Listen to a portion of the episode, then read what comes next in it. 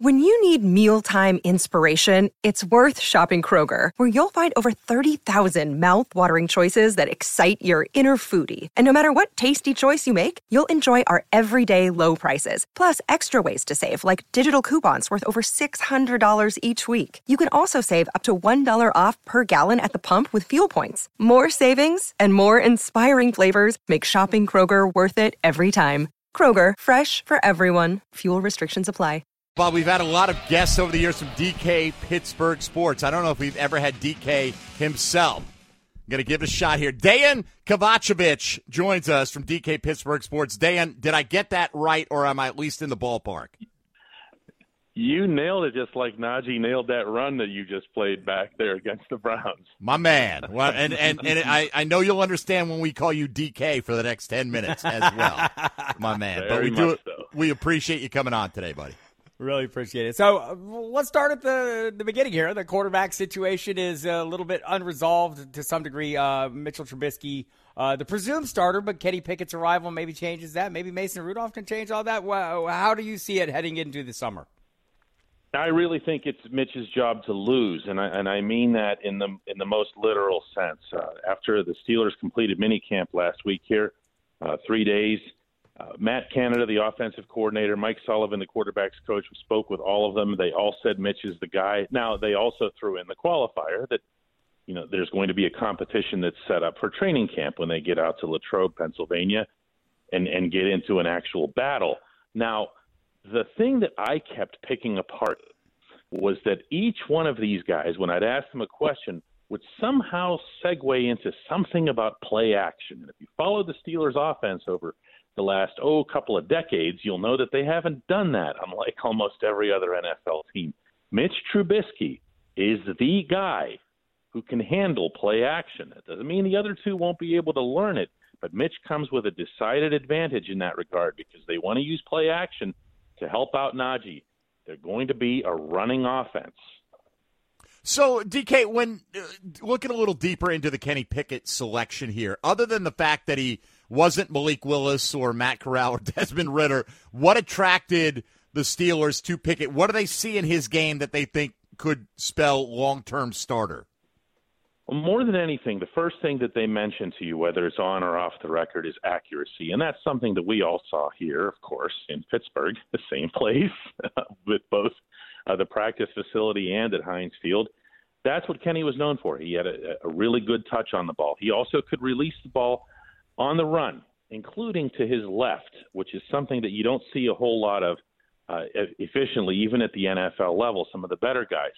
So they feel they can have a different dimension with him back there, but he has so much to learn, you can imagine, that to just throw him in, to have him take over the offense, again, this is where I come back to Mitch Trubisky having to lose the job versus someone else winning it. Do you see what I'm saying with that? I mean, I think Yeah. Mitch is going to basically have to fall on his face in training camp in order to not be the starter.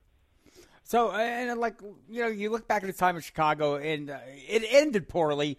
But there were times when he played reasonably well, and some of the things he does well, the short and intermediate passes, maybe fit with, with what Matt Canada wants to do. As you mentioned, how does that fit in with guys like Diontae Johnson and Chase Claypool? Well, it fits better with Diontae than it does with Claypool. Uh, Diontae is a guy who is an extraordinary route runner. I mean, it, it, when he first arrived here, even though he came from Toledo, we were all of us immediately comparing just his route running skills alone to those of Antonio Brown. Uh, he can he can really break violently. He was fifth in the NFL last year in yards after the catch, tenth overall.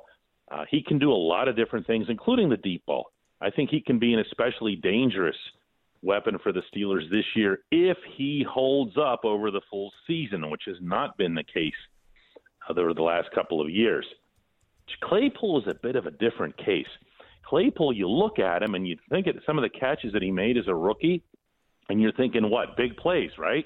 Well, Claypool has lined up a lot in the slot in these off-season workouts, and I think that's something you're going to want to see. You're going to see the Steelers doing a lot of, where they just spring him short and hope that he can use that big stride of his. You remember the way Juju Smith-Schuster looked in his rookie year with the Steelers? Sure. Yeah, that's what I'm talking about. Where they Juju didn't go sprinting downfield and and you know someone would hit him for an 80 yard bomb. It was quick and run. And they've seen a lot of that that they like from Claypool. If he's on the inside, maybe you can get George Pickens working on the outside. Uh, and when it comes to Diontae going into the last year of his rookie deal here, where do you see this going in terms of a, a long term contract for Pittsburgh? I, I don't. Uh, and maybe that's just a bias on my part, but uh, there's been no movement, no suggestion whatsoever on the part of the team that he'll be somebody that they're looking to sign for the long term. He's much more likely to be a guy that you let play it out. Um, whereas Minkah Fitzpatrick is going to be the Steelers' target, and I feel that's appropriate. This is an all-pro safety who's shown signs over the course of his young NFL career that he can be a truly special player. I don't see that with Diontae. I think he's outperformed his um, where he was drafted from and where he was drafted in terms of the round. But I don't see Diontae as being a guy that you go and say we're absolutely breaking the bank for him. Guys, you see it every year in the draft. I mean, you have your pick. You know what I mean? If mm-hmm. you decide you want a wide receiver in the first two rounds, you're going to get yourself a heck of a player. Uh, well, what do you think they got in, in, this year in terms of receivers? George Pickens, Calvin Austin the third. Anybody else on that list that you want to throw in there? You know, go down to Connor Heyward, etc. But those primarily those two wide receivers. Do those guys look like the kind of guys that are Steeler picks, i.e., guys that are going to turn into something? Yeah, I think the one thing you know you can always go through any team's draft history and find a position that they're really good at and the Steelers have been that with wide receiver. I think it'd be kind of hard to mount an argument against that. This year they have Pickens, who uh, everyone knows the kind of skill and talent that he had uh, in, in college. He also was hurt, but ended up returning for the championship game and coming up with a 52-yard uh, catch.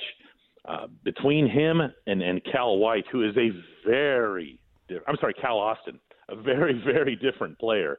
Uh, a, a smaller guy, really smaller guy, uh, who can make plays uh, in traffic. He is seen by the coaching staff as being more than just some sort of gadget guy or a special teams guy or whatever. Although he's he has a kick returning ability in his past as well. Uh, they see him as having a chance to partake in the offense as well. They're part. I, I'm not going to lie here. I'm actually more interested in seeing these wide receivers play out when they get to Latrobe than I am in the quarterback competition. I really am. To me, this is where the ceiling for this offense is. If these guys can make plays, in particular Pickens, you're looking at a very, very different Pittsburgh Steelers in 2022. Uh, DK, when you look at the tight end position, Pat Freiermuth uh, had a really good rookie season. Where do you expect to see the biggest improvement from him going into year two? Well, I, I think you could see – Freiermuth, and, and, and, and you guys know most head coaches do this. Mike Tomlin does it uh, vocally, and that is to uh, admonish his players. When you're done being a rookie, year two is when we expect to see the big leap. Uh, Freiermuth has concentrated his off season on combat catches, coming down with the football. Uh, he was really good at that, but at the same time, there's something still that wasn't all the way there in terms of consistency uh, as a rookie, and and that's to be expected. You know, you're not in, all the way in NFL shape, to borrow another Tomlinism that, that's often used around here. Uh, I think you could see Freiermuth not only within his own improvement, but also with the Steelers regaining some semblance of a trust to throwing to the middle of the football field, something that Ben Roethlisberger did not want to do. Ben was going side, side, side, side, side uh, if you're not going to hit your tight end out there, you know, you you've got to find him over the middle, and if they can get back to that, including those uh, those short routes out of the slot that I mentioned for Claypool, then a lot of things open up for Freiermuth. And by the way, Zach Gentry, the other tight end who came along pretty nicely last season. Uh, running back, we've talked about Najee Harris. The workload was phenomenal. Everything we could want as fantasy managers over 300 carries, 74 catches, plenty of you know opportunities as a receiver. Should we a little talk that they're going to dial back a little bit? What area would they dial back, and who would they dial up? Well, if you say that with an accompanying laugh track, you'll you'll get a much more realistic response from me, uh, because that line came from Najee himself, where he said the coaches have told him that they're going to try to, you know, roll back his his, his touches It's not going to happen. There's absolutely nothing in the Tomlin history books that suggests that he would ever take it easy on a running back. When he has him, he runs the wheels off him. Ask Le'Veon Bell. There was nothing left of Lev once he left Pittsburgh. Am I right? Oh yeah, look, he's been doing it since Willie Parker's well, day. Go back further. When right. he has a yeah, when he has a running back, he's going to let him fly, and I, I think you're going to see an awful lot of Najee. I also think though that there's a chance still that the Steelers could bring in a second running back. Their, their backups are, are, are principal backup is Benny Snell. The one after that is Anthony McFarland. They have a couple of undrafted free agents they like, but that's not someone where you would have that situation that I believe the Steelers covet. To, to reference Bell again, remember when DeAngelo Williams was in the backfield here sharing it with Lev? It was a whole lot different feel to that offense because you had two very different running backs. Uh, I wouldn't be surprised to see the Steelers still go out and get another RB2, but st- still the football is going to find its way into Najee's hands left and right. All right, we'll wrap up with this, DK. Uh, what kind of shape is that offensive line in, or what kind of shape do you expect it to be in this year? Oh, I'm glad you mentioned this, since this probably matters more than anything, doesn't it? when you saw how that line was, uh, how awful it was last season, uh, they put a lot of money into it, as you know. James Daniels coming in, uh, Mason Cole coming in, both of those guys as free agents, one from the Bears, one from the Vikings. Keeping Chuks Okorafor at right tackle for almost $30 million. And then you have Dan Moore at left tackle, who they liked as a rookie. He was one of the few rookies who didn't seem overwhelmed last year. And they're going to have a couple of those guys battling it out at left guard between Kendrick Green and Kevin Dotson. I like the right side. I like it a lot. And I like Cole's ability in particular to block for the run, as he was doing for Dalvin Cook in Minnesota. There's no question the offensive line is going to be better than last year's, but that's damning it with faint praise because last year's might have been the worst in the league. They have a long, long way to go, and they don't have a whole lot of time to get up to snuff. But give the Steelers credit. They put their money where their mouth is this time and went out and got some guys. All right. Uh, well, we'll see if it's enough to make them a contender in the AFC North this year, and certainly make plenty of fantasy managers contenders as well.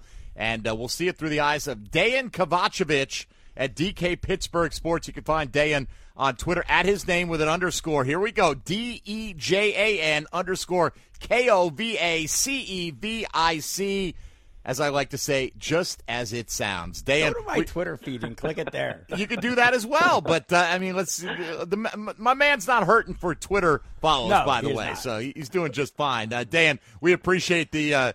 The time today, and uh, you got a great stable of guys that work for you there as well, and we love having them on. So, uh, thanks for the insight. Look forward to catching up with you later on this year. Appreciate it, man. Take care, guys. All right, buddy. There he goes. Uh, DK from now on. DK Pittsburgh Sports. Now you know where that DK comes from.